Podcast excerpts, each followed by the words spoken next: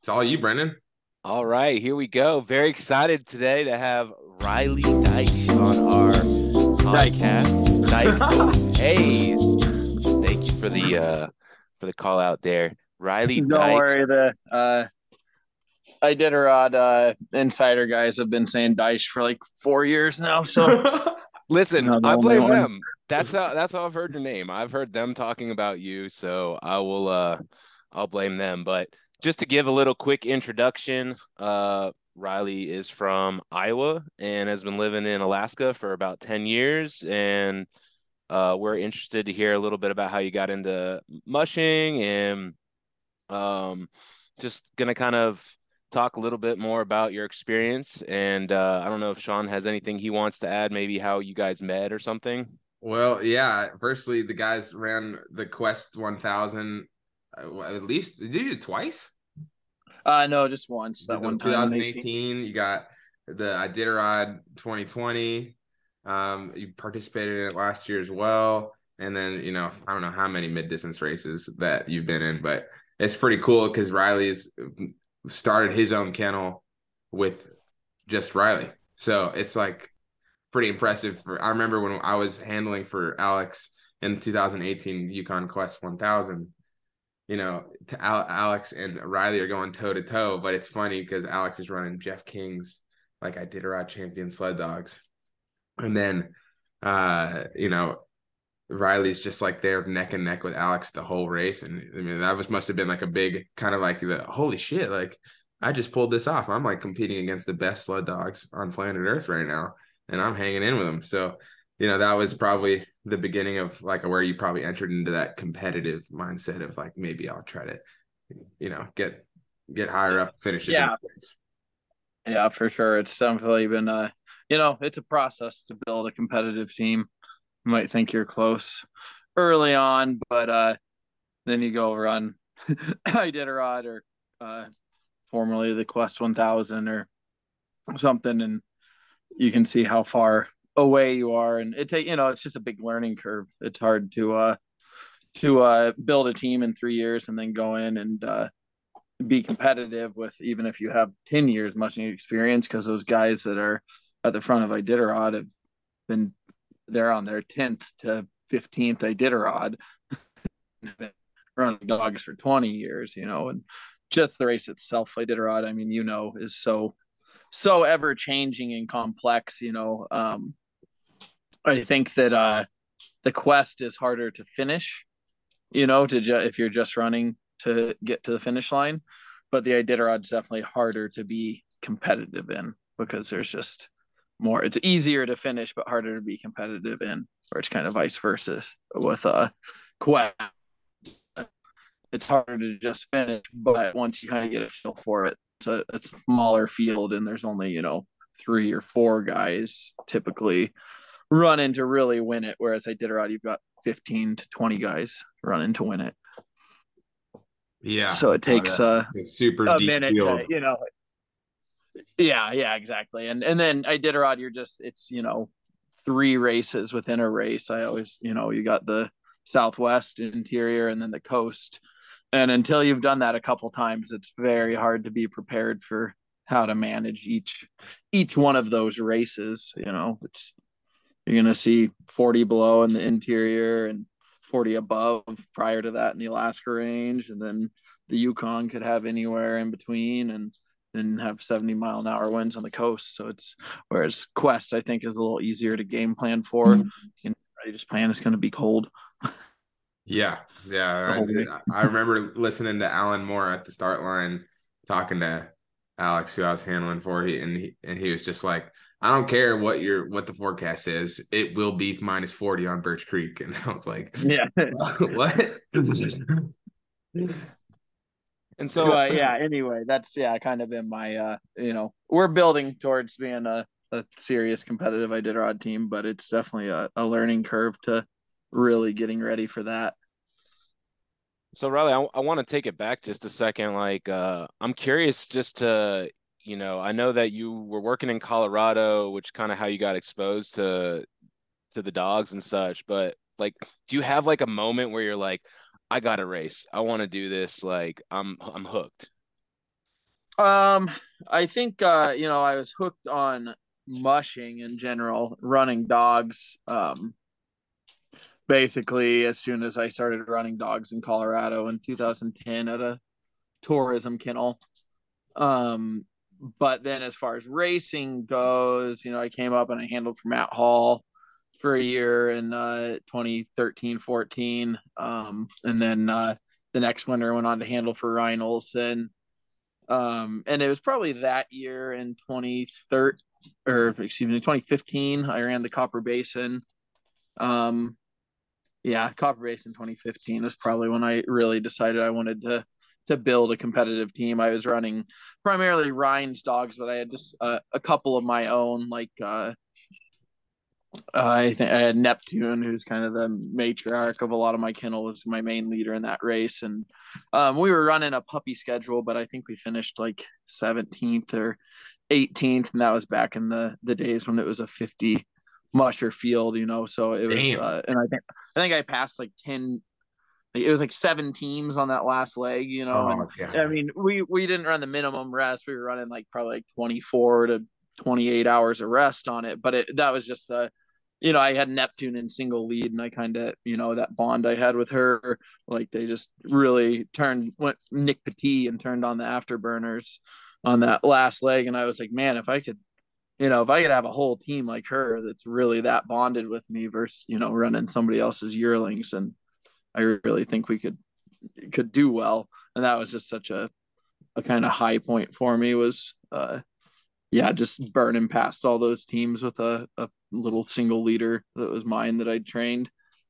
Yeah, I I recall when I finished Copper Basin, um, Misha Wil Wilges. I don't know how to pronounce her last name. Yeah, but uh, she's never really been a competitive musher. But I think if she had a really good, strong finish, and uh, I think was she in it this year? Yeah, I think she just finished. I think I saw this like her. She's finished ten Copper Basins. That's this like her tenth consecutive. Yeah, she's good at you know finishing. I love maybe I not right. And I mean, but you know, she, she, wasn't. I've always kind of seen her in the last place. You know, it's cool to see her kind of in the middle, not in the last place, but right last like group. yeah, yeah, towards the back and, of the pack. Yeah. Anyways, sure. I was in the last group, and I was like running two year olds, and uh she just, I mean, like we were standing still. She just passed me like miles an hour, dude. And I was like sitting there going like five miles an hour for the last like 150 miles. Like, I'm doing good, right? I'm doing pretty good job, right? And then like I didn't even see her coming and she's right by me. I was like, holy fuck. And uh it's like I I bet I was just thinking like, man, she's gotta be feeling pretty good right now. Like, you know, passing the team. Like, right. And I imagine you know you just taking down seven teams one after another after another. You're just sitting there like I kind of crushed this. Like my my dog management skills are are pretty good, I guess. Yeah, I remember the the most satisfying part about that was it was um back when the it wasn't it was a different route than they run now, same route but different direction. So the yeah, last checkpoint, I, I, think the last checkpoint was Mendeltna back then. So you came out um that off that pipeline road and then you drop onto that last 10 miles of ditch trail which is still the same now going into Glennallen but when you're at the top of that pipeline road looking down you can see the high the Glenn Highway there um and i remember just i could see like i hadn't left like close behind anyone from the last checkpoint but i could see just this huge string of headlights in that ditch and i was like you know it just felt like a a predator chasing down your prey at that point. Because I'm like, man, I'm gonna catch all these lights ahead of me. You know, my dogs are just are just uh, rolling at that point. So yeah, that was yeah, exactly That kind of addictive feeling.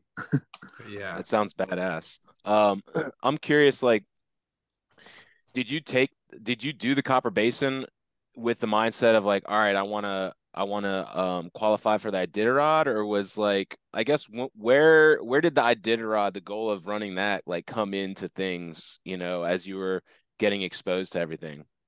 Um, yeah, ultimately I ran. Uh, uh, yeah, when I was running my my first basin and Two Rivers 200 and all that, I was uh, definitely trying to qualify. Um, my goal was always first so I was, you know, the goal was kind of qualify for the quest. Um, so yeah, I think I ran Basin 20, yeah, that year with primarily Ryan's dogs in 2015, and then um, in 2017 when all my dogs, my first two litters were yearlings, I ran it um, also as a qualifier, and then I'd run. So I was yeah at that point trying to qualify for for the quest. That was really I really wanted to you know run the quest prior to Iditarod because uh, I had a feeling it wasn't gonna potentially be around as long. you know, I, I kind of felt yeah. like that that Quest thousand days might be numbered, and I had handled, you know, the full Quest one thousand for Matt Hall and for Ryan Olson, and then again for Matt Hall. I think all before I ran it, so I I was kind of ingratiated like in the the Quest community already. I knew I knew the checkpoints and I knew the regular volunteers and kind of the vet team from uh, you know being along the whole race route, which is something that's really cool about the Quest 1000 um, for a, a musher learning at least is it's really cool to handle on it because you have that ability to see a dog team 900 miles in. You know, as Iditarod, you can't otherwise if you never if you if you're a rookie to a thousand mile race you'll never have any idea what a dog team you know looks like what a strong team looks at like at 900 miles versus what a, a you know more fatigued team looks like at 900 miles so that was a cool thing about the the quest thousand is you could watch dogs at every checkpoint all the way to the finish line and feel for how a team should look towards the end of a race, which is a cool thing. So yeah, I ran those as uh, definitely as qualifiers. Um, uh, yeah, my first first couple go arounds in Basin and um, I just gotta say like the big difference, right? The Quest and the Iditarod. If you know, there might be some listeners are a little confused. All twelve of you, and they might be thinking, look, yeah, there's handlers for the Quest 1000. So you can drive along to almost every checkpoint on the Yukon Quest 1000, and it's required as a musher to provide a handler, and and they're gonna drive their truck to each of these checkpoints, and they drive like thousands of miles. Like it might be like over to 2,500 miles of driving. I think it's 3,000 round yeah. trip. 3,000 um, miles of driving, man. Through the if you count the the trip back home, I think it's 3,000. Right and so these guys are meeting at, at the checkpoints um, because there's not uh, because they're on the road, so you can, and it's and uh, it's hard to get. You know, it's probably been talked about. Can they get volunteers instead of having to spend three thousand miles of fuel and logistics and all that? But for for now, that's how it is. And then i did Iditarod, you run straight into the bush, so you're like you can't have anyone supporting your team. And by supporting, it's literally just cleaning up the straw, scooping up some poop, like building up the tent. Uh, there's a 36 hour rest that you can have your team make a shelter for your dogs.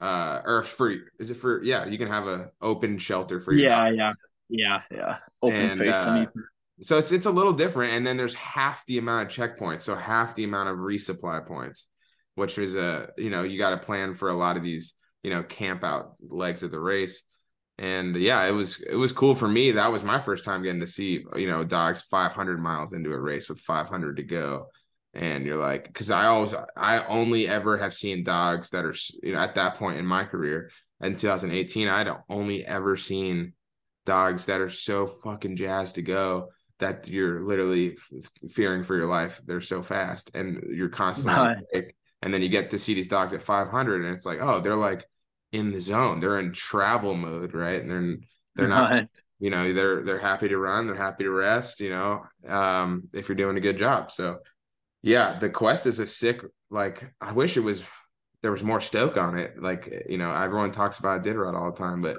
the quest is sick. And then I'm looking at the, the this year they don't have the 1,000 mile race. They have the 550 mile race, which the partially was basically was partially there was some organizational and administrative issues, but also COVID kind of was the icing on the cake because this is an international race that starts and or ends in Fairbanks and goes to Whitehorse and it goes and alternates from one direction to the other. And this year, since the COVID started, we couldn't make it international. I mean, correct me if I'm wrong, Riley. Did you not have um somebody like waiting for you at the first checkpoint when you mush into Canada?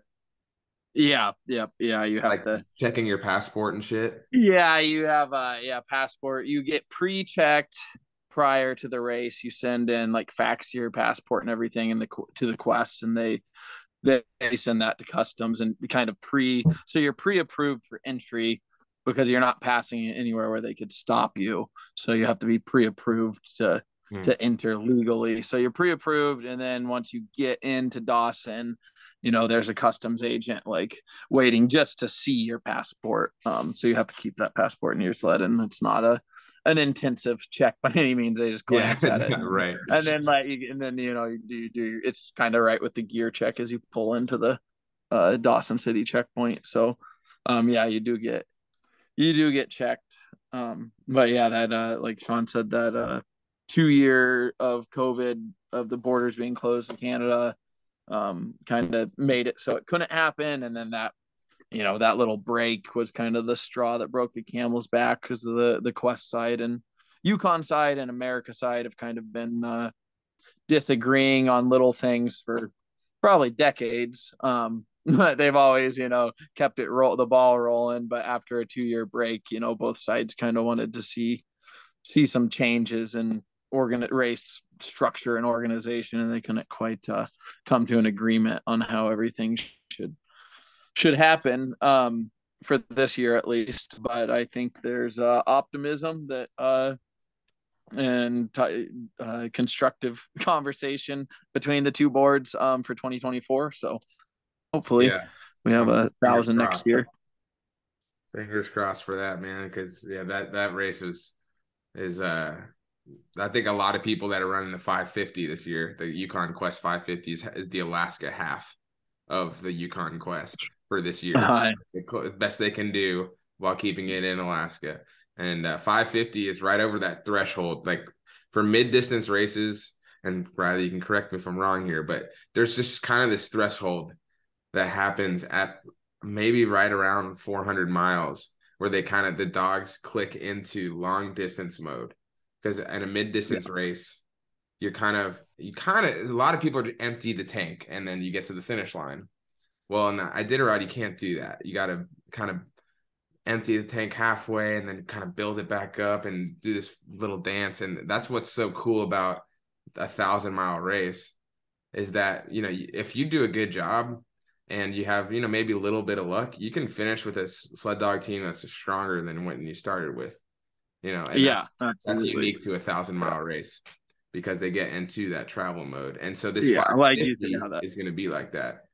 Yeah, exactly. Yeah, they'll see that uh that metabolic shift at 350 to 400 miles, like you said. That's the the biggest factor. You know, is that metabolism and the dogs switching over to where they're uh, breaking down fat and absorbing it directly instead of converting it into carbohydrates um, mm. which makes them much much more efficient engines and boosts up their appetite so yeah you'll see you'll see what we call like you said the change um, in them where they uh, go into travel mode and have that metabolic shift in that 550 whereas you like you said you won't see that in a, a 300 so um it'll be it'll be cool because yeah you'll have to especially with the route they're running now. Um, it'll have to be approached just like you're going a thousand miles. You cannot go hard early or push early in this race with the the route that it's taking is uh, probably the the hardest race anyone could ever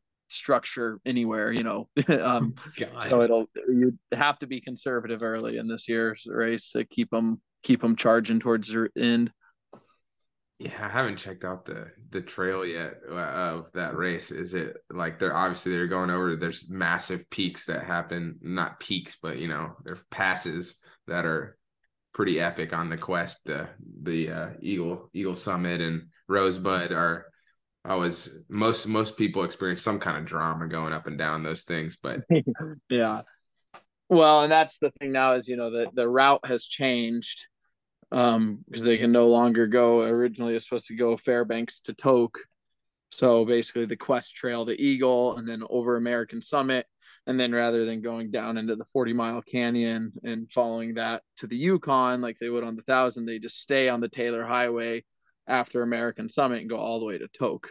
But the Yukon River from Circle to Eagle is impassable due to jumble ice. So they are now doing an out and back. So they're going out to Circle, back to Two Rivers, and then at Two Rivers, going onto the flood control plane, and which goes on to the Chena River. Um, so going onto the Chena River and then following the Chena to the Tanana and running all the way to Nenana and back to Fairbanks for the finish. Jesus so Christ. you're This is amazing. effectively they're taking you're gonna we're gonna run the hardest stretch of the Yukon Quest Trail twice um over Rosebud and Eagle summits and then going back over them again.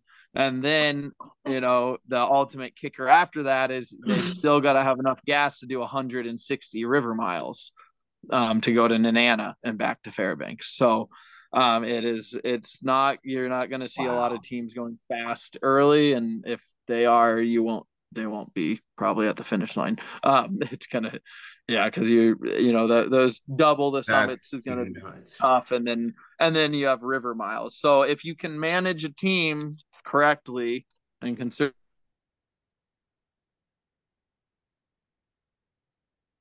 Nope. Come back to us, Riley. I think we may have Oh, lost you for a have lost second.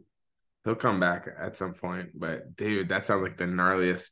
kind Dude. of you know michael Okay, going into right. it Oh, okay. We lost you there, Riley, for about 15 seconds. Uh, and this is this. This is just want to address this. This is fucking Riley lives a little bit out in the sticks, away from Fairbanks. What are you like? 30 minutes from Fairbanks.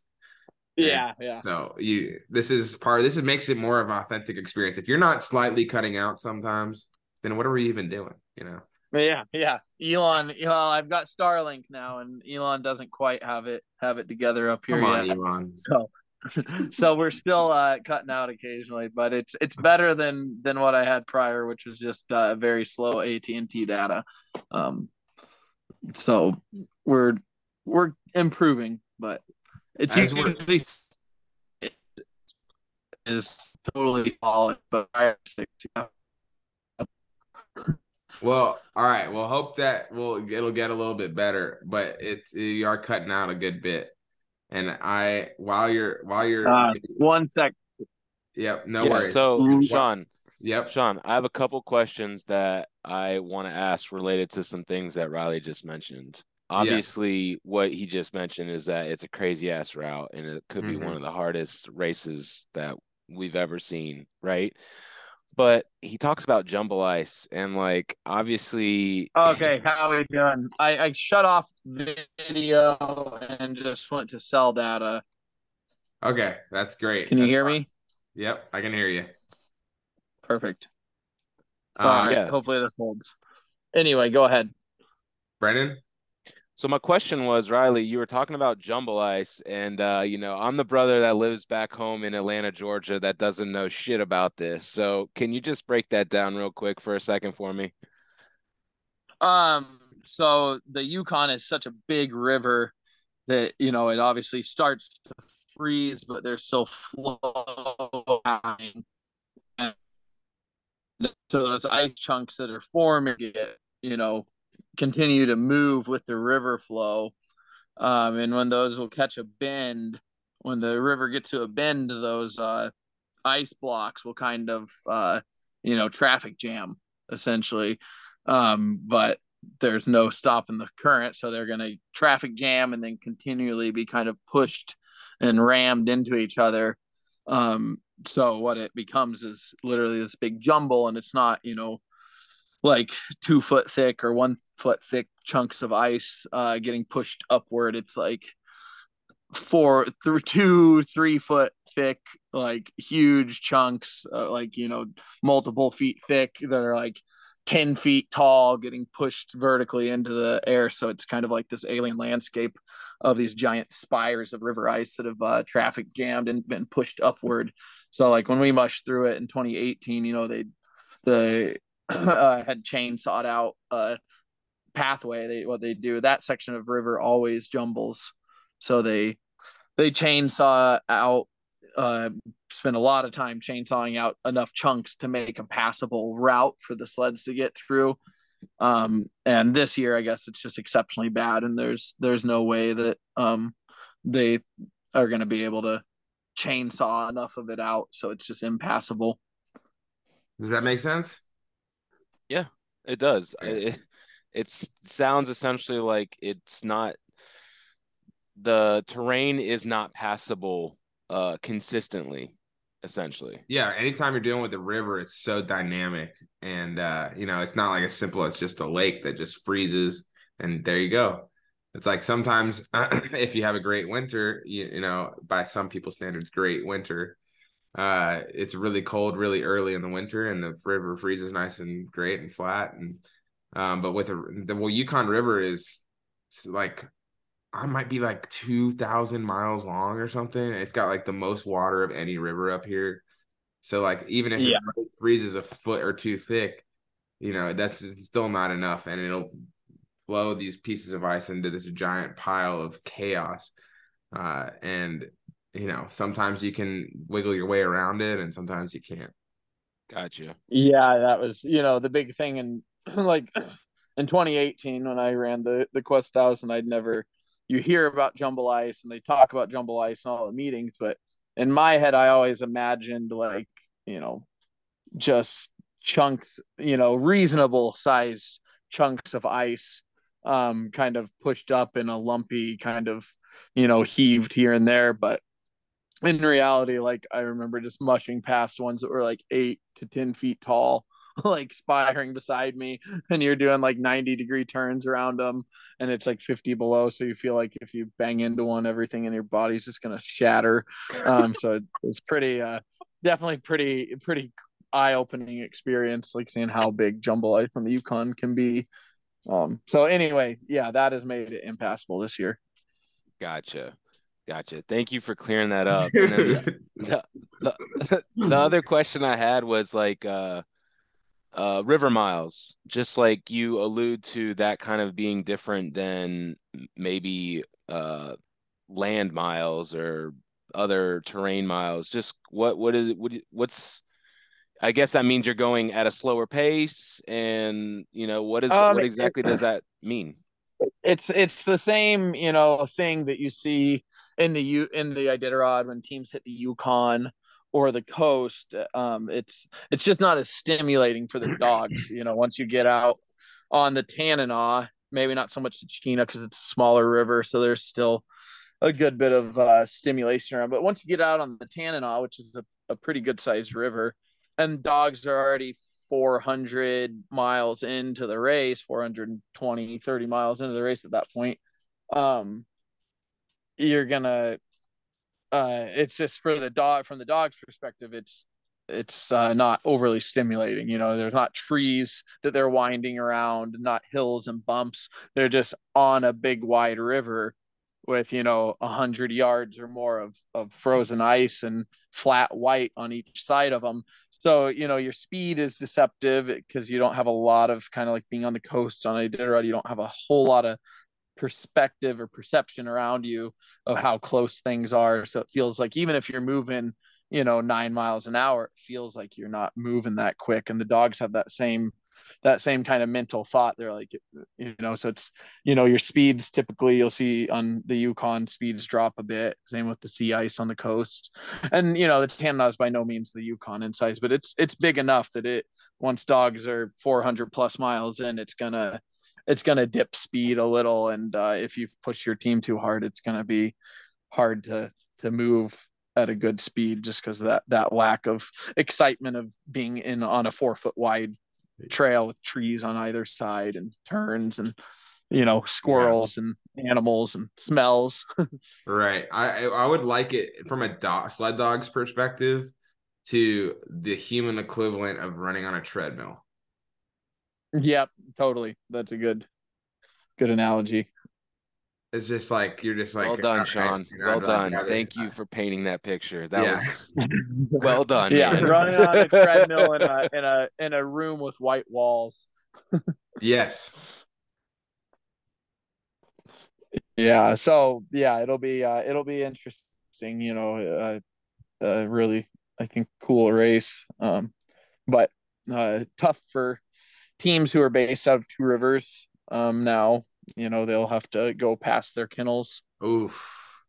Yeah, this is all right. We're now we're gonna we're go, going into another realm here because Brennan, you don't know this maybe yet, but what Riley's referring to is you have this people that live next to the race trails in any race, whether it's the Kusko 300, people that live in Bethel or in Akiak or Aniak or whatever, or people that live in Two Rivers and the race starts in Fairbanks and Two Rivers is 50 miles from Fairbanks. And, you know, if you, there was, I remember, uh, I can't remember the name of someone that was in your race, Riley, that's scratched about at mile 900 because she had to go past her kennel or their dog's home. And it was, there was like, I think- they were European. I don't remember. Was it was it Claudia Wickert? Yes. Yes.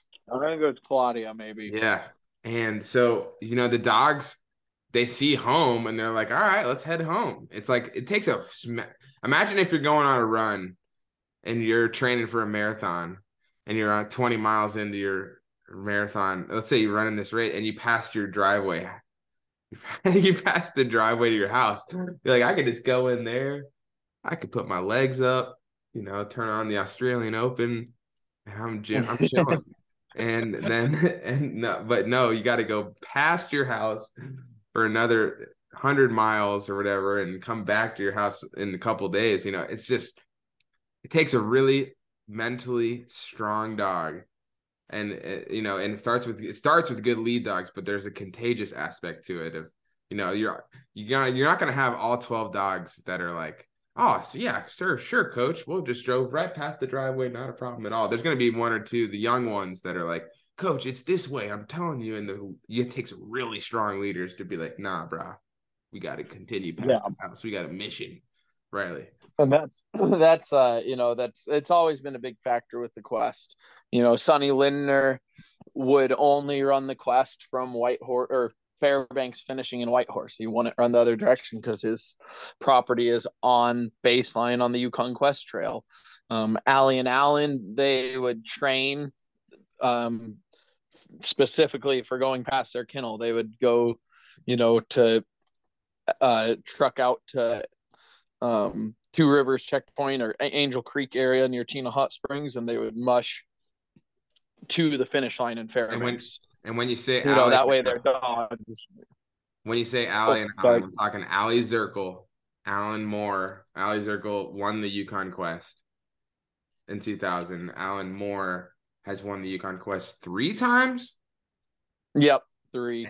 And is and they are husband and wife and they have trained their dogs specifically to pass their home at the tail end of a long several hundred mile training run and be yeah, because you know, yeah, from the dog's perspective, like Sean said, it's like running past your house, but a dog doesn't necessarily understand that you're only got a few more miles to go. They're like, well, that's the finish line, right? Our food bowl, our doghouse. Like, why are we still going? Right let's look at the quest uh real quick while we're because because we're gonna leave the quest here in a second but while we're talking about it and we have all this quest momentum i'm looking 15. at the sign You up got 15 total, right? Is that what you're seeing as well? I'm seeing 15. We got Brent Sass and Riley Dyche. And that reminds me of something Brendan bookmark it. So we got Brent Sass, Riley. We've got, you know, Amanda Otto with the Jeff King dogs. And I know she's going to try and be competitive because that's her big race of the year. You got Matt Hall, Yukon Quest 1000 champion. You got Deke Nacton born, Yin born. I'll get there one day. Hold on, hold on, Riley. Do you know how to say his la- name? We've we've had this discussion. um. I think it might be Noctiborgan. Noctiborgan.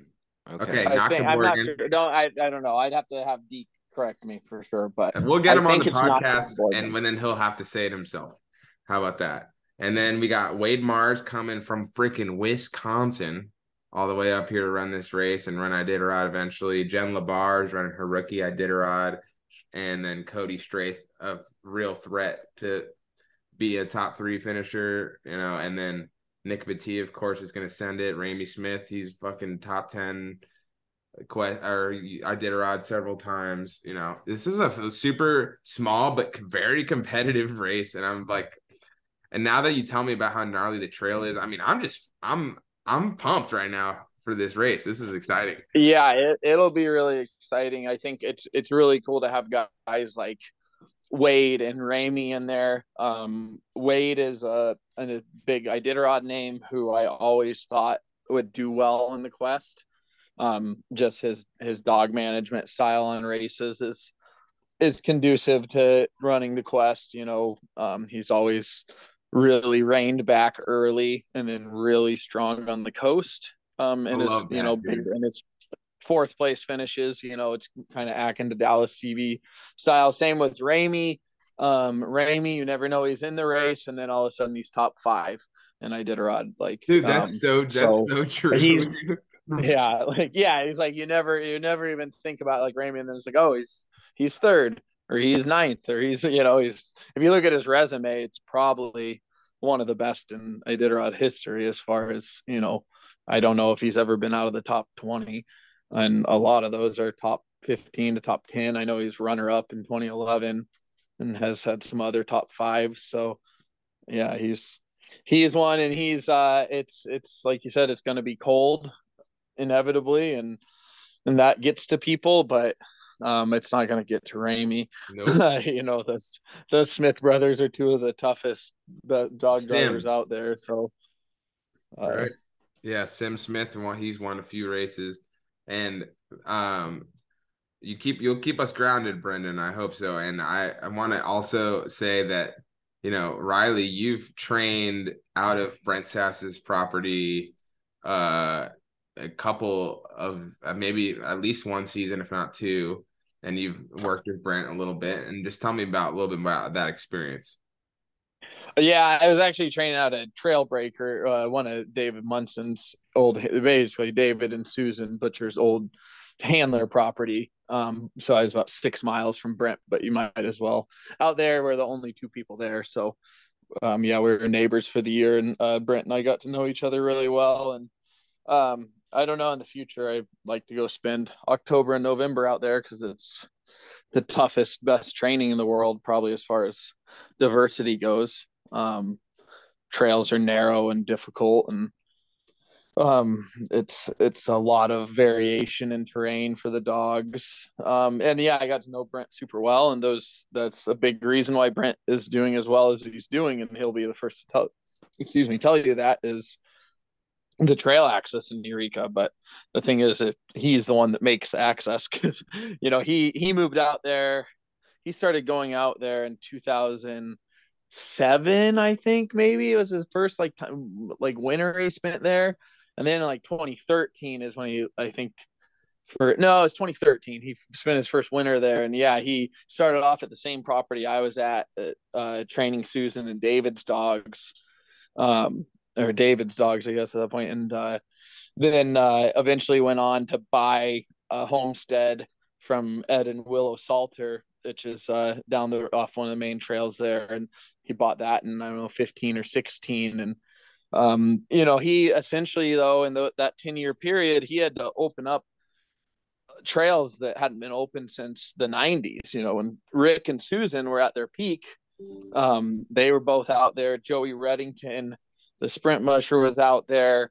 You had this huge dog community, and uh, Rick had an army of handlers. Susan had an army of handlers, and they put in and developed and maintained a, a massive trail system. But then from like 2000 or 19 mid 1990s um, or early thousands all the way till like 2013 you know nobody was there so brent has spent like 10 years reopening all those trails and maintaining them. And I think the work that he has to do to do all that physically makes him tougher than a lot of mushers. Um, and then the trails are are technical and difficult, and that makes his dogs tougher than a lot of other mushers' dogs. So it's kind of a combination, and that's why you're seeing all the success from from Brent. But the the trail diversity there, kind of you know, the resume speaks for itself. You have five Iditarod wins from Rick, four from Susan. You know, people think of Susan a lot of times as their property on the Chena River, but her winning years that was that was post peak racing years that she moved to to Fairbanks. Damn, dude, they were in Eureka. That's crazy, dude. You just kind of blew my mind right there. like so they have 10, 10 Iditarod wins have come from the Eureka Trails. 10 Iditarod wins have come from where I'm from where Brent Sass lives, where Susan Butcher lived, and where Rick Swenson is the only guy to win five Iditarods that are from Anchorage to or from that end in Nome, right? He's technically what would you say, Riley? Technically, of the traditional. Yeah, yeah. He's the only one with five wins without an asterisk beside one of them. All right, there you go. That's all I'm saying. you know, if Dallas gets another win, but but like let's say you know if Dallas gets another win, he is the great, the all time, the goat. But for right now, you still got to go with Rick, who's won it in three decades, which also I think Dallas has because he did 2021, all the 2000. Also, Jeff King too, possibly. Nope, he fourth four I did Iditarods for Jeff. No, but still... in three different decades. Did he not no, one in the nineties? No. Um. Well, he's won in two decades. Jeff has the nineties and then two thousand. He won the 19, 1989 Yukon Quest. Yukon Quest, yeah. But he's won Iditarod in yeah the nineties and the the mid what was it two thousand seven. Two thousand six. Or not seven, but uh no, uh yeah, six or five, one of those. Yeah. Two thousand six. Yeah, Bruce Susan Butcher was yeah. alive. That was the year she passed, but it was later in the year. And I uh Jeff always on his tours would joke about how he showed up in 2006 or yeah 2006 maybe it was 2005 but it's part of the tour so you know you got to make it the best it can be. And he showed up in 2006 with a seat on his sled because most of mushing from the 70s and from you know before racing in the you know thousands of years ago there was never a seat on the sled and he he put a seat on the sled and you know at this point he's what you know in his late 40s maybe 50 maybe yeah, late 40s and he shows up with a seat on his sled and they're like jeff dude you totally you kidding me right now dude? You guys showing up here with a seat to the iditarod and then he fucking won you know? So uh and i remember this uh video i've seen of i don't know where of susan uh, you know, having retired and uh, and her ill, she's ill, and she is looking at Jeff and his seat and just kind of like, what the heck? Maybe I could still be sitting. I could be sitting. yeah, it's uh definitely been embraced technology. That's for sure. And I, I think you know the biggest thing is just that weight dispersion. You know, is it's it's obviously good for your back to be able to sit down and then and oh. then it also spreads the weight out instead over all eight or nine feet of your runners instead of just the front four feet or five feet. Yeah. So it makes pulling easier, you know. And I, I think once everyone got done laughing at Jeff for sitting, maybe that's that's the point that they're like, oh, you can go a mile an hour faster if my straw and crap is on the back. Mm. Brilliant. Love it. All right. So a couple things. I want to, you know, I want to follow up on on the comment on Ramey, right? So I've got his I did Ramey Smith. Uh, yeah. I've got his i Iditarod uh history here pulled up. Uh can you guys guess his worst ever finish? Uh, 20th, 21st maybe. Dude, you hit it right. Yeah, Riley, you got it. 21st is his worst his worst one ever, which is literally his first I did Iditarod. and doing a quick little count one, four, seven, nine. It looks like there's 11 top 10 finishes. There's one, two, three, four, four top five finishes. You know, the, Ramey joins this. Best.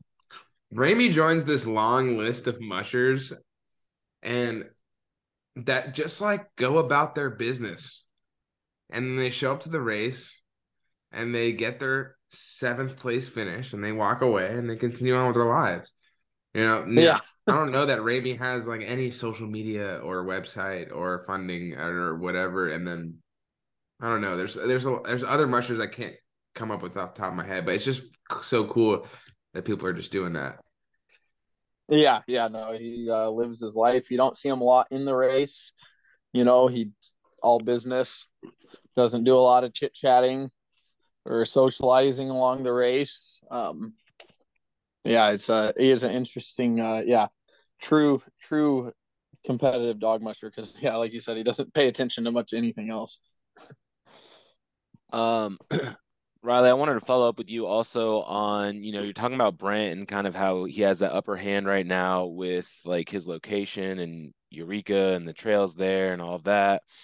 I'm wondering, like, do you feel like he's kind of like the top dog right now? Um, or if not, like, who are is is is he like kind of in his own little world? Is he maybe up there with a few different guys? Like, how how is what's your view on that? Am I? I'm just curious. Um. Yeah. I mean, I think that uh, maybe last weekend uh, opened some uh, eyes to that Nick is still relevant. I know a lot of people had counted him out, but I mean, I, you still got to have Brent as your favorite to win um, pretty much any race he enters with his A team. You know, this Kusko won't be his A team; that'll be his B team. Um, if you know, if uh, and then, uh, but the Quest, he's he's definitely the favorite to win that. He's built for a race like the Quest. His dogs are built for a race like the Quest. He is at heart uh, through and through a Quest musher. So I think it's going to be very hard for people to keep up with him in the Quest. Um, and yeah, I think it's probably one of the, the best dog team. I would have said it was the best dog team in the world. Um, it's probably got to be about the best dog team in the world right now. It's just, you know, Nick is always going to be there. I myself had kind of thought maybe his, uh, his prime had passed and this new team that he has couldn't pull off the stuff that his old team could, but he per- kind of proved everybody wrong on that, that basin race. Um, but yeah, I mean, Brent his dogs, it's amazing. What's so amazing about Brent and his mentality and his connection with those dogs is usually when you get a team that trains a lot of miles, like Brent does, his dogs have probably close to double the miles of most of the teams in any race they enter. You know, his dog's probably got 3,000 miles on him right now, um, which is much more than most kennels. Um, and usually when you train that many miles, your dogs kind of gear down in speed you know they get used to traveling and they're going to move at you know nine miles an hour steady but they're not going to be 11 mile an hour mid distance dogs. But branch dogs do go 11 still. Like they still book it. They have all these miles and they're still quick on their feet. He has very very few athletic injuries. So i think the world kind of you know the big thing to take note of is just how tough that dog team is.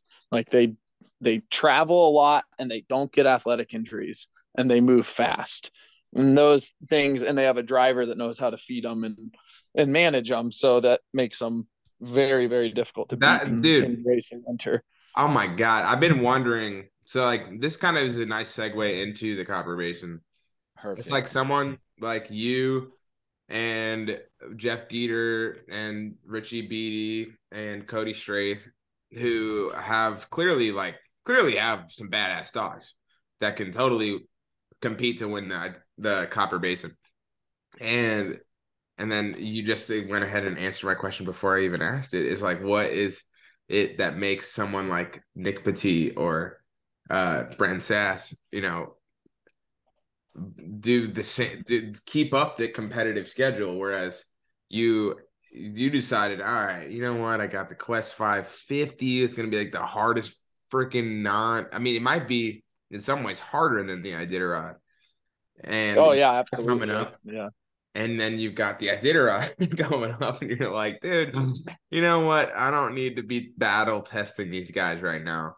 And that's probably the same case with Richie Beatty, same case with Cody or with Cody's, you know, maybe I know they're not running Iditarod, but maybe they have a 550 team. I'm not sure. But a lot of these teams at Scratch, they're just like, you know what, we got bigger fish to fry coming this winter.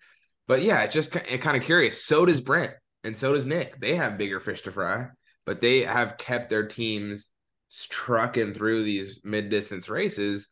and I'm just kind of wondering, you know, what separates them from everyone else that is started out on that competitive level that was keeping you were keeping up with them. And you know and then they are they are they the ones that are just willing to hey you know we'll just we will battle test our dogs? Or is it that they've got battle tested in training or is it the genetics like- I, I think a lot of it is you can afford to battle test your dogs when you have uh, you know 8 to 14 more dogs that are almost equal trained up at home. Mm, you know right. you uh, like in my case i have right now i i don't i have like 14 and two of those are yearlings in my main team. We're kind of you know i have a very good team but it's a it's very much a you know ha- over half the team are two year olds and and then the other half are are uh, seven year olds who are kind of right at the on their way out of their prime you know so you kind of got to be a little more delicate um so it's kind of a, a transition year where I've got this really good young group coming up, but the the older group guiding them are, you know, you start to see seven, eight year old dogs that have run four or five thousand mile races, and you know, you you can't battle test them as hard because they, you know, just Right. like people, they start getting, you know, dogs that have never been in, you know, had a soreness in their career, all of a sudden they, you know, they start getting sore wrists at seven, eight. So, um, and and those older dogs don't need to frankly be that battle tested because they they have the muscle memory just like a human runner you know they don't they mentally have what it takes to go a thousand miles. You already know that. So why why beat them up physically on a a rough trail like the basin? Um so that's a big part of it i think is and cody was kind of same boat as me. I don't want to speak for him but he uh i had just scratched right when i like i decided before i got to meiers i was like there's no way I'm gonna like have a team left for the quest if I I have any more little bumps or bruises. So I'm I'm scratching once I pull into this checkpoint, and uh, which I think confused the checkers because I pulled in. My dog's like screaming, and I like can't keep them stopped and can't keep Oh the hook God. in. And I'm like, nope, don't do a gear check. We're going to the truck, you know. And they're like, what? Really? I'm like, I, I can't. But I'm like, yeah, that is this so is the funny time to shut it down, you know. And they're like, volunteers are holding the sled, you know, while I'm trying to like, get my tracker off for them. And then, uh, and then uh, I'm in the my in. We went inside and got some food at Meiers Lake, and we heard I was sitting by some race judges, and somebody had come in and said Cody's coming in to scratch, you know, and he'd been kind of right. We'd been right by each other as far as like we ran into sourdough. Like I was like a few minutes behind him into sourdough, and and then I took you know two hours more rest, but our our run times were similar coming in, and so we were kind of right there in that top five mix at the time once you adjusted rest. Um, and somebody's like, "Oh, Cody's coming in to scratch," so he came in, and I was like, "Hey, Cody, how's it going?" And he didn't know I'd scratched, so he was like, "Oh, not great," you know, and I, I didn't want to be like. Yeah, me either. I don't worry. I also scratched, so I just waited to hear him say like I'm scratching, and I was like, "Don't worry, man. I just scratched too." And he was like, "Really?" I was like, "Yeah." I was like, "I'm not gonna have a team left for the 550," and he's like, "Yeah, me either." He's like, "I gotta save oh, save yeah. some for the next one here." So Yeah, dude. I mean, that's just so cool to like. I don't know, man. I I, I just think scratching, like I I'm so competitive and like it's gonna something that's gonna eat away at me for the rest of my life. Me having scratch for my Iditarod, and like when I see someone had the way that you approached it, and the way that Cody Strathe approached it, and the way that Richie Beatty has approached it, and the way that you know all these teams that pull away and it's just like yeah dude it's just a silly fucking race it's like dude yeah, you know like chill out you know and and uh it was just like i don't know man.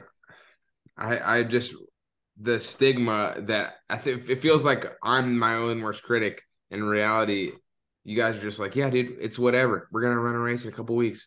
Let's like let's focus on that you know and it's not a big deal. And you've scratched with a team that was totally i mean not even close not even not even a conversation. Your team 100% is could finish this race in like the top 10 but you're like you know what? If that means i might have to be babying them for the next couple weeks and giving them that r&r and you know it was like why don't we just stop here? You see it coming. You know what's coming right? You Yeah, know that if you don't scratch here you know what's going to happen. You know you're gonna have some te- dogs that need a couple weeks off. Then you got to build them back up, and then you got to show to the race the start line of this race, the 550, the hardest fucking race of the season, arguably, and you have a team that's just recovering. Whereas you right. could stop now and you could have a team that's fucking ready to go to battle, you know. Yeah, totally. And and you know, a lot of it's luck too, you know. I mean, I mean, you see what last year Jesse Holmes scratched at I think Meiers, maybe sourdough, um, somewhere in that same same stretch. And you know, he was like, Yeah, no, I beat up a bunch of my dogs and uh went too hard, a little bit too hard, and I got to save him. Then he goes on and gets third, and Iditarod. You know, so that was kind of on my mind too. Like, you know, just because you scratch in the basin doesn't mean you're not going to have a good shit, a good, uh, you this know, like the first. This is the first like fucking welcome to mushing race of the year. Like you get, you know, Knik 200 was last weekend. Whatever, you know, it's 200 miles. It's flat. It's the swamps. You're good you come here, you to Copper Basin. It's the tough. They they claim it that it is the toughest 300 mile race, but you know it's, it's questionable because you got the 18 hour Mando rest, so that's a little different. But look, the point is this is a this is a fucking intense race, and you know, yeah, I think you guys. I think this is great. I think it's great. You're gonna you you got who third place. What, who who got third place? Uh, in the Jesse. basin. In the basin? Yeah, Jesse. Jesse, Jesse. and then Matt. Yeah. Yep. Oh, right. Okay. Yeah. So, so go ahead, Brendan. Yeah, I have a couple questions just like about the the race. Like, uh, what what were some teams that were standing out to you? I mean, obviously you mentioned Nick and, and Brent one and two, but like, uh, what did, what were your what's your assessment of the other folks in the race and Hedda? You know, yeah, like thoughts on Hedda. Uh, that team was incredible. That team was like in sourdough. That team looked like they had gone like ten miles out of the truck. Like I was like, they pulled in, and I was parked in my, and I was just like, you know, and Dallas is like talking to Mitch about them, and Mitch is like, wow, they look good. And Dallas like, yeah, they do look good. They don't look like they've been stressed at all da da da da da, and they're like, you know, doing their analytics on each dog together, and and I'm just like sitting there like, that's you know like basically jaw dropped, like trying not to pay attention to them because then you feel bad about your team, and then you realize like that's that's a you know one of the best teams in the world. It just doesn't happen to be signed up for Iditarod this year, you know, and like Dallas is there kind of coaching and, and mentoring uh Hedda on feeding and stuff as they as she went and at each checkpoint, which is kind of cool about the base. And you can have someone, you know, your handler there talking to you. Um, so it's cool on my part. I got to listen to Dallas, you know, chatting with her and giving her advice because that's advice that I can surely use also. like, but yeah, that team was like, wow, you know, they were like very clearly being held back and like, you know, conser- run conservative the way Dallas kind of runs and trains. You know he never really opens them up. Obviously you know a lot more about that than i do. Um but i was like you know they were just so spunky and fresh and eating everything. Um similar to jesse's team i thought jesse's team really stood out um coming in you know tails wagging perky eating everything they just didn't seem stressed at all by what he was asking them to do. It was just like an easy walk in the park. So if they look, you know, it would show is very telling for how look in Iditarod. Like if he runs them the same in Iditarod, they're to probably look like that. If they look like that by the Yukon, then everybody better look out, you know. Dude, I mean, let me just say credit to Hedda I we talked about this on the last pod. Oh, maybe we didn't. I don't know because we pressed record. We didn't press record, but like I, I met her last week before the race, and our and she's like, yeah, you know, we're gonna come in. You know, our schedule has us at one p.m. And I'm like, good luck. You know, you're 21. You know, what do you get? And then, she, well, she's ran fucking the the uh Finnmark 300 or whatever with eight dogs, right? So she knows how to take care wow. You start with an eight dog. It's an eight dog race. She's run all her races. She's run her eight dog teams. And so she comes in here with this 12 dog team and this badass experience with a badass mentor and badass dogs. And what do you fuck you think is gonna happen? And uh, yeah, exactly. Like she she wasn't pushing herself either, which goes a long ways. The dogs weren't. yeah, this wasn't even because of yeah. it. I mean that I so watch wait, watch so- out for Hedda. Watch Oh, out. Uh, so what is it? Is it Kelly that's running the his team in the Iditarod? Yeah. Oh, Yeah. that's right. I figured Kelly would have. So his. I Yeah. forgot is this that. This is is this uh is there a here. potential there for Kelly to if if Hedda's doing this with the little experience that she has? Well, she does have experience, but bunch of experience. Um, maybe the the tough thing is obviously Kelly has run Iditarod with Dallas's dogs in the past, but Hedda's training those dogs right like every day. She's out with them.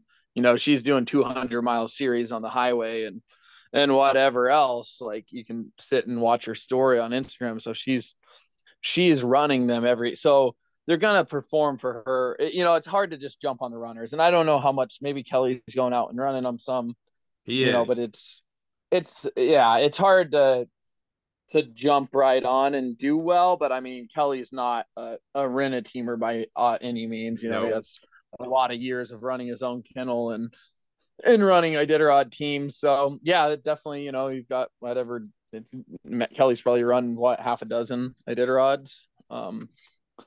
Yeah.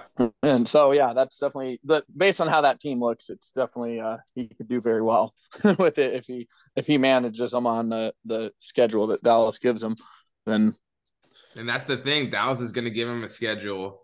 And yeah, you're right though, dude. You're right. Hedda, and I don't know her last name, but yeah, she is training and feeding and running and caring and massaging and all the things every day, all day, every day.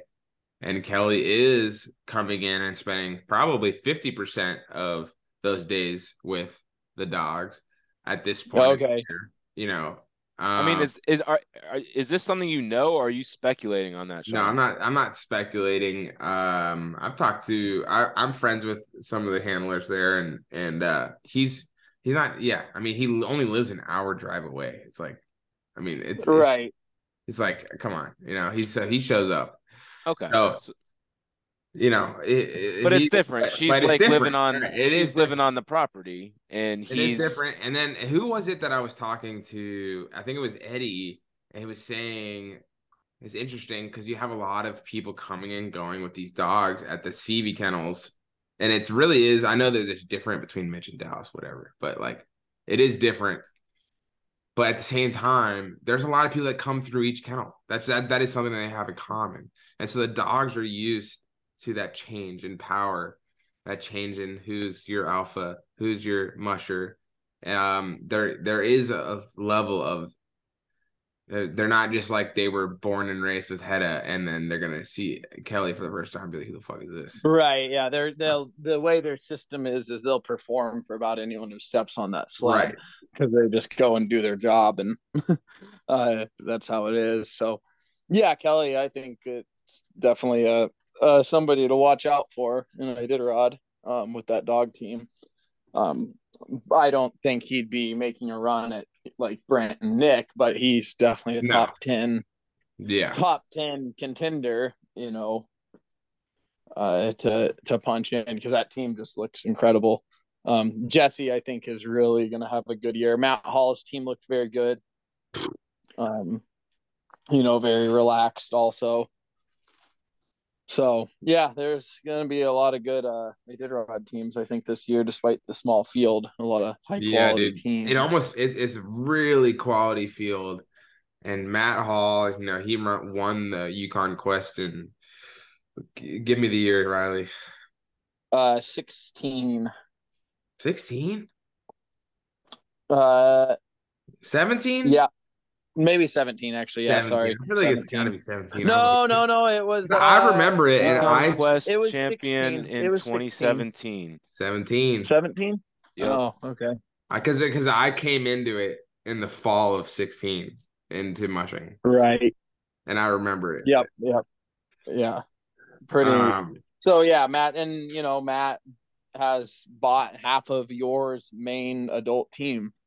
Like he bought Joar's main leaders last Oh, year. really? So I didn't. um, you know, so he's you know, he had a very nice team last year. He was um whatever he was what was he was he 11th or 15th somewhere in there he's a top 15 finish and Iditarod, and then he just bought uh, your was 11th I guess so Matt's for the 15th um Yeah. but he just bought Joar's main leaders to kind of super supercharge so I think yeah he'll have a very good good Iditarod team this year better than it was la- a little ramped up from last year so Damn. All Um, right, Matt Hall. We'll be watching him, and we, you know, I've always ever since he won the quest, you're thinking, all right, time to fucking prove. You know, that was the big thing with Lance Mackey, RIP, is that he won the quest a couple times, and he had never won the Iditarod, and they always said that if you finish, what is it, um, you know, tenth or fifteenth in the Iditarod, that's good enough to win the quest. And then I Lance, Uh-huh. Mackey, Lance Mackey, you know, he comes out, he wins the quest, and they're like, "Yeah, cute, that's cute." And then he comes in, he wins the Iditarod. So it was four uh, quests in a row, four Iditarods in a row, and two of them overlapped. And uh yeah, and so I am, you know, when you see someone like Matt Hall or Brent Sass winning, and now you see someone like Brent Sass who now has won three quests, one thousands, ran the won the Iditarod, has finished top three in the Iditarod a couple times. Then you got Matt Hall, who's been knocking out the door. It hasn't quite worked out since 2017 quest win. Maybe he had a generational change in his dogs. Now he's coming in this year and he's adopted some of your awesome the 2019 Iditarod winner. uh, 18, I think 18, 18 champ, 19 runner up. 18 champ, 19 runner up. You know, so you know he's got a good system with dogs. Now Matt Hall's the musher, and he's mixing those incredible line of dogs with um his already experienced dogs and yeah and that's a good this this is a year for him this is a year for him for to see do something Yep. Yeah, I think uh, you could definitely see a really, you know, that team he brought to Iditarod last year, I don't think was uh, exceptionally experienced at thousand mile races. I think it was a relatively young team, kind of new to 2000. So, you know, Matt got him a, a very respectable finish last year. And like you said, he's kind of charged him up with those Ulsom dogs. And um, you might see him really really coming on strong. We were down there buying dogs at the same time, so. Well who's the number one guy that or woman? To give all right how about this? Give me like three mushers that could br- take down brent. Go. Uh, Nick, Jesse, and then uh, Nick, Jesse, home dick Batiste, jesse holmes yeah, Jesse Holmes, and uh, um, I think Matt's team's going to be good. I don't know if it's quite Give me knocking yeah, on the how about five? So you don't have to you don't have to him and Hall between. All right, so you got Matt Hall in there. You got Nick Petit. You got Here, let me. Uh, I got to pull up my. I was gonna throw out here. some names for you, Riley. Um, yeah, go ahead. we got Pete Kaiser in it, uh, Dan Kaduce, Matt Thaler, uh, um, Wade I Marrs, Wade is Jesse I have no Royer, idea what kind of. Oh yeah, Jesse's back. Um, Ryan it's hard to know with those Redington, guys Milla. been. Yeah, I think that your big your big ones are Jesse, Nick, and uh, Pete. I know Pete was hesitant to sign up this year, but he was hesitant to sign up last year, and his team had, I think, uh, he was talking to me and McGrath, and I remember he said I got. He's like, yeah, and he was really kind of holding back from where you'd expect Pete Kaiser to be at that point. And he was like, yeah, I got. He's like, well, I got a bunch of two year olds in my team. He's like, but I got eight dogs that can do anything. He's like, but I don't want to be down to eight dogs yet. And then like, and then it was like classic Pete. Like all of a sudden he hits the coast and it was like, and he finishes fifth or whatever, um, with like nine dogs. So he was right on uh like so Pete I mean any race Pete's in he's a factor to win. And he's very he's one who over the years the last 5 years has been very good at integrating young dogs into that main race team. He's very every time he runs Kusko he puts a bunch of 2 year olds it's like half the team are 2 year olds so he's always bringing up showing these young these 2 year olds this really tough race so that when it comes to Iditarod time they've got some serious mental mental gumption. You know, they can get it done. Yeah. So he, even if he's like, yeah, I might take this year off, mm-hmm, like he's still, you know, was fifth last year with a, a relatively young dog team. Um, so Pete's right there. Travis is right there, probably. Um, you know, Travis Beals. Um, when I went to I'd say Travis. When I went what's to? Uh, when I went to the Knik 200, he was you know, I mean, you see his results on that, but also it just sounded. He said it sounded like he was had kind of a younger gener uh younger generation coming up on this run. That doesn't mean that between you know that's so early. That's January seventh, and you got March fourth, right? So like a lot of you, you do some battle testing in that range at times. So you might have a team that's all right. Let's take it easy in the Knik 200 all right, we're gonna do this in the you know whatever other 300, and then by the time they get to Iditarod, maybe he's built up a, a team that can do that. Are you talking about Travis? Yeah, yeah, yeah, yeah, for sure. He's uh, you know, he's got a good dog program and uh, team. Yeah, so I'd say you know Nick, Jesse, Pete are right there. Dan Kaduce, um, also right there. I think his team's pretty young they're not quite you know they're not close to aging out at least so they're probably kind of right in their prime mm-hmm. um finished with all 14 last year so i and he is one that you know you forget about like when you're i'm sitting here trying to come up with names i'm like not even thinking about dan and then he was just fourth place with 14 dogs last year um because they you know him and jody kind of just do their thing out there in the middle of nowhere on the the Steese highway and uh, go about their business, kind of like Ramey Smyth. And yes, but he's, he's definitely one who uh, who is one to watch out for. So yeah, I think that uh, Wade is Wade was always, you know, you just never know with Wade, but you can't count him out. Um, you if I'd say, him... I just haven't seen him race for a couple of years. You know, you saw him in the lower 48 races, but he wasn't in any.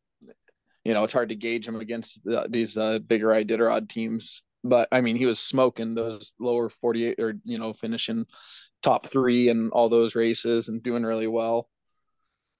Okay. Um, so I got, I got a couple more Iditarod related questions for this year. Um, who would you consider to be like a dark horse or have you already said that name in in in some of the ones you've oh i mean eddie burke is to be a, a you know I think I think myself and Eddie could be the dark horses, but but you know Eddie's Eddie's a dark horse, but not you know he's got Aaron Burmeister's main race team, you know. But the thing is, Eddie's been training that group since they were were little, um, and spent a ton of time with them, and he's done very well in big races like you know, I knew going into that Knik that I was like, there's a good chance he's going to win because he, you know, he's not a rookie. like if you are top three in the Kobuk and and respectable, and uh, what was he in the Kusko fifth or Dude, yeah, he finished, something like said he finished in under 41 hours. Yeah, yeah. So that's that's somebody who not only knows how to to stand on the runners, but they can manage a dog team and they know how to race. Like so Eddie, Eddie, I'd expect to, you know, he's the, obviously the, I think the glaring favorite for rookie of the year. Um, next to... and and a top and a top ten finish probably potentially, you know. But yeah. like you said, like it's eh, generally I wouldn't say it put real big expectations on rookies and in Iditarod because it's so complex. But the Kobuk is a a damn hard race, and he did very well in that. So I I think he'll adapt just fine to Iditarod and and you don't think so we had him on our last podcast um and you don't think that he's gonna struggle like transitioning from you know his longest race is 450 to a to a thousand mile race? I i think he would if he was on his own but he has tony browning and aaron to give him a schedule and coach him Okay. And when you got, you know, those guys and a nutrition program, Aaron's nutrition program is, he knows more about nutrition than almost anyone in the sport. And he's teaching Eddie that. So Eddie's going to have a team that's well fueled the whole race because he's been taught by Aaron how to properly feed them and what to feed them. And us, and I, you know, I don't know for sure, but I would assume that Aaron's going to help him write a schedule you know a patient schedule him and tony. So that that's kind of the the part where i say he won't struggle as much as a lot of rookies do on transitioning into a thousand as he has those those mentors. Sure. And uh but you so, never know. I don't who knows how he does when he's tired. You know it's it's hard to say. Well it's you know it's funny because like uh he mentioned that you know he was like, well, the race, I forget which race he was talking about. Maybe it's the Kobuk. He's like, you know, it was 55 hours, I think is what his quote was. And he's like, in the grand scheme of things, it's like, you know, suck it up. And I was just thinking, I'm like, yeah, but apply that to, you know, the course of a thousand mile race. Like, I, I don't know. At some point, there's, I mean, I know you guys are all sucking it up, but like, there, there is a fine line, you know, especially if you haven't yeah. done it, especially if you haven't done it. Mm-hmm. So, yeah, for sure. It's uh you know, there's so many variables with storms and things that can mentally frazzle you. You're gonna get unlucky and have to carry a dog through the burn all the way to Nikolai or you know, stuff like that. Hauling dogs on a long, long leg can really mentally mess with Musher and and team. So it's learning how to not get frazzled by things like that, I guess. Yeah, because you never know, like... or, or manage a sickness, manage a virus going through the dog team. Um, that's something that you know, if you get a bug on the trail, it takes some practice to figure out. Yeah, I mean, you know, there was a couple of rookies I remember met, seeing on the trail that they'd say something along the lines of like, "Yeah, dude, I'm going to the next checkpoint. I'm scratching," and then the next thing you know, they're finishing like 12 hours before I do. You know, it's like it's just like this, you know, roller coaster ride of emotions. And uh, what was the other thing? God, I, I had another uh, thing I wanted to add it, but go ahead, Brendan. Oh, so uh, my other question was, and we've talked about Eddie in terms of being like a leading candidate for Rookie of the Year. Who else would you put in that category? And if it helps, I can read off uh, a couple of names for you. Um, um, the first one that pops to mind for me is Bridget. Um, okay. You know, a ton of dog experience and her uh, Allen, dad, Allen Moore, and, you know, stepmom, Aliy Zirkle to uh, go to as a resource and who she's learned from. Um, and she's definitely determined to get there. Um, I'm not sure what her her schedule or plans are, but she's definitely in my mind somebody that could push for it. Um, Bailey Vitello has been training up in Indiana with uh, Eddie, and he's did a really respectable um, Copper Basin race this weekend, and uh, clearly he's yeah driving. He's got some badass Dallas Seavey dogs. So yeah, um, I don't know. I yeah yeah maybe Bailey. Um, I saw him on that race a little. Um, managed. I, I think that maybe team management um early in the race is going to be yeah, be a learning curve After, for him. Yeah, he doesn't have the mentor hanging over him like you know, hey, yeah, like yeah, exactly. You know, just seeing uh, you know, speeds he ran on one run versus another in the basin. I would I would say he will have to rein himself in pretty hard early in that race. Yeah. Um, and Iditarod to really be a candidate for rookie of the year, but could be.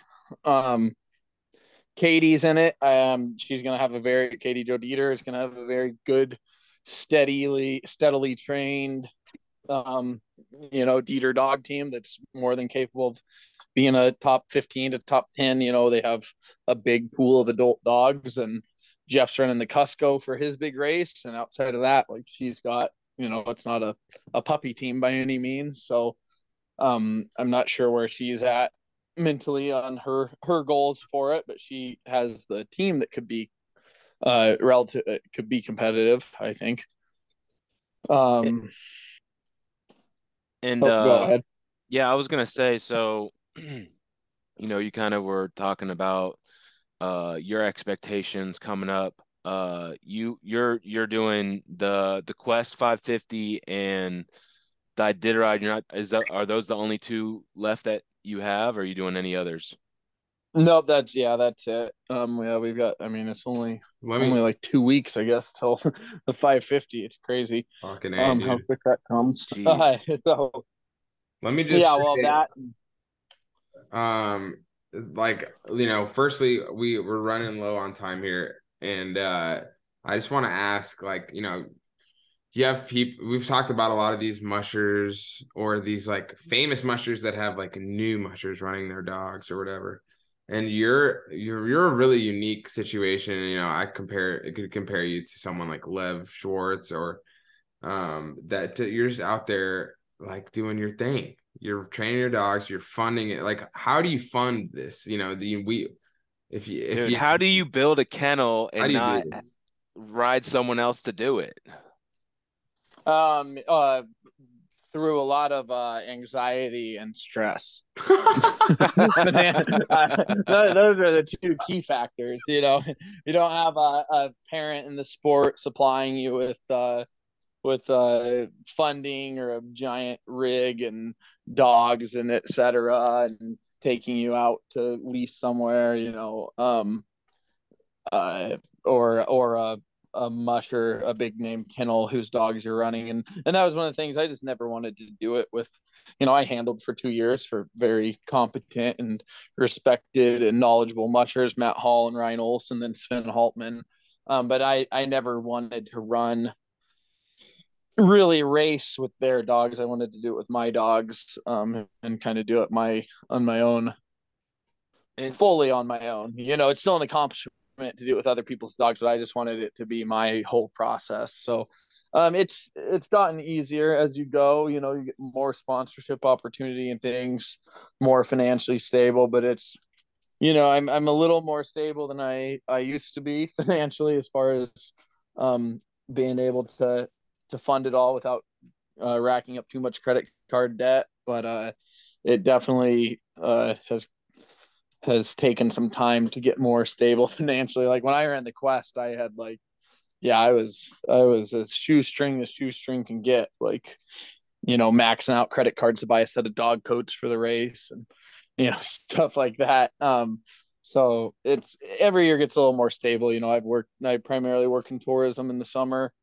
Um, Alaska Icefield Expeditions was my primary funder for as far as working all summer and then getting some sponsorship in the form of dog food and things from them. And then, but pretty much all of it's out of pocket. I worked full time for Jeff and KattiJo for three or four years across the road from me here in the winter as well, you know, three to four days a week while training for the quest and things. You know, I worked four days a week that year uh, for them and and trained a team. So a lot of stress, Wow. you know, uh, to to pull that off, and and it takes a lot to not get burnt out, you know. And I'm finally at the point now where I, you know, I don't know. I had uh, one of my major sponsors, um, my biggest sponsor, gave me a a really nice check at the start line of Iditarod last year because they were uh, one of them was a I did my Iditarider and I was like, wow, awesome. And I was all excited. And then right after the race, instead of like putting that into like personal luxury, as I went and spent the whole check at Joar's house buying yeah, a group of six, two or one year olds from him. so I, uh, you got to be fully committed. If you want to do it and really do it right, you really have to be able to like fully commit to it, I think is the key. And that's kind of where I'm at. But I, fund it through that. Um, I will see more publicly later, but I'm going to be giving, uh, taking over the Cartwright operation at ITC headquarters this summer, um, which is going to be a nice, nice Oh. change from going to At. Iditarod, at the Iditarod headquarters, you're gonna be giving Yeah. tours. Yep, yep. So that'll be that you know May through September. That'll be a big. That'll be Come and see of you. Yeah, for sure. I'll, so I'm excited to be down in the valley more in the summer, but that that'll be uh you know my primary as far as that's kind of what I do with Alaska ice field now, except I don't have to live on a glacier, you know, to make the same amount of money now. I can be on the ground in Matsu Valley and uh, have a little bit more of a nine to five life. Um, but previous years I've spent you know April through till September on a on a glacier, and that gets old. Yes, it does. um, So, that well, gets real old. and real quick, so like if you're on a glacier for that long, who's taking care of the dogs? How do you how do you work that Uh, out? they're with me on the glacier. They're they're the Oh, you- ones uh, running to make the money for us. Ah, okay. giving rides, yeah, dog ride, sled rides. So yeah, they it- it'll be fun to not move down to Southeast Alaska, and then dog sponsors. You know, for anyone, um, uh, they're they're a major major part. You know, mo- the majority of my kennel are sponsored, and that's that's been a huge change, and that was something that makes. You know, when I jumped from Quest to Iditarod, I think I had like five hundred dollars in sponsorship when I ran the Yukon Quest, and the rest was out of pocket.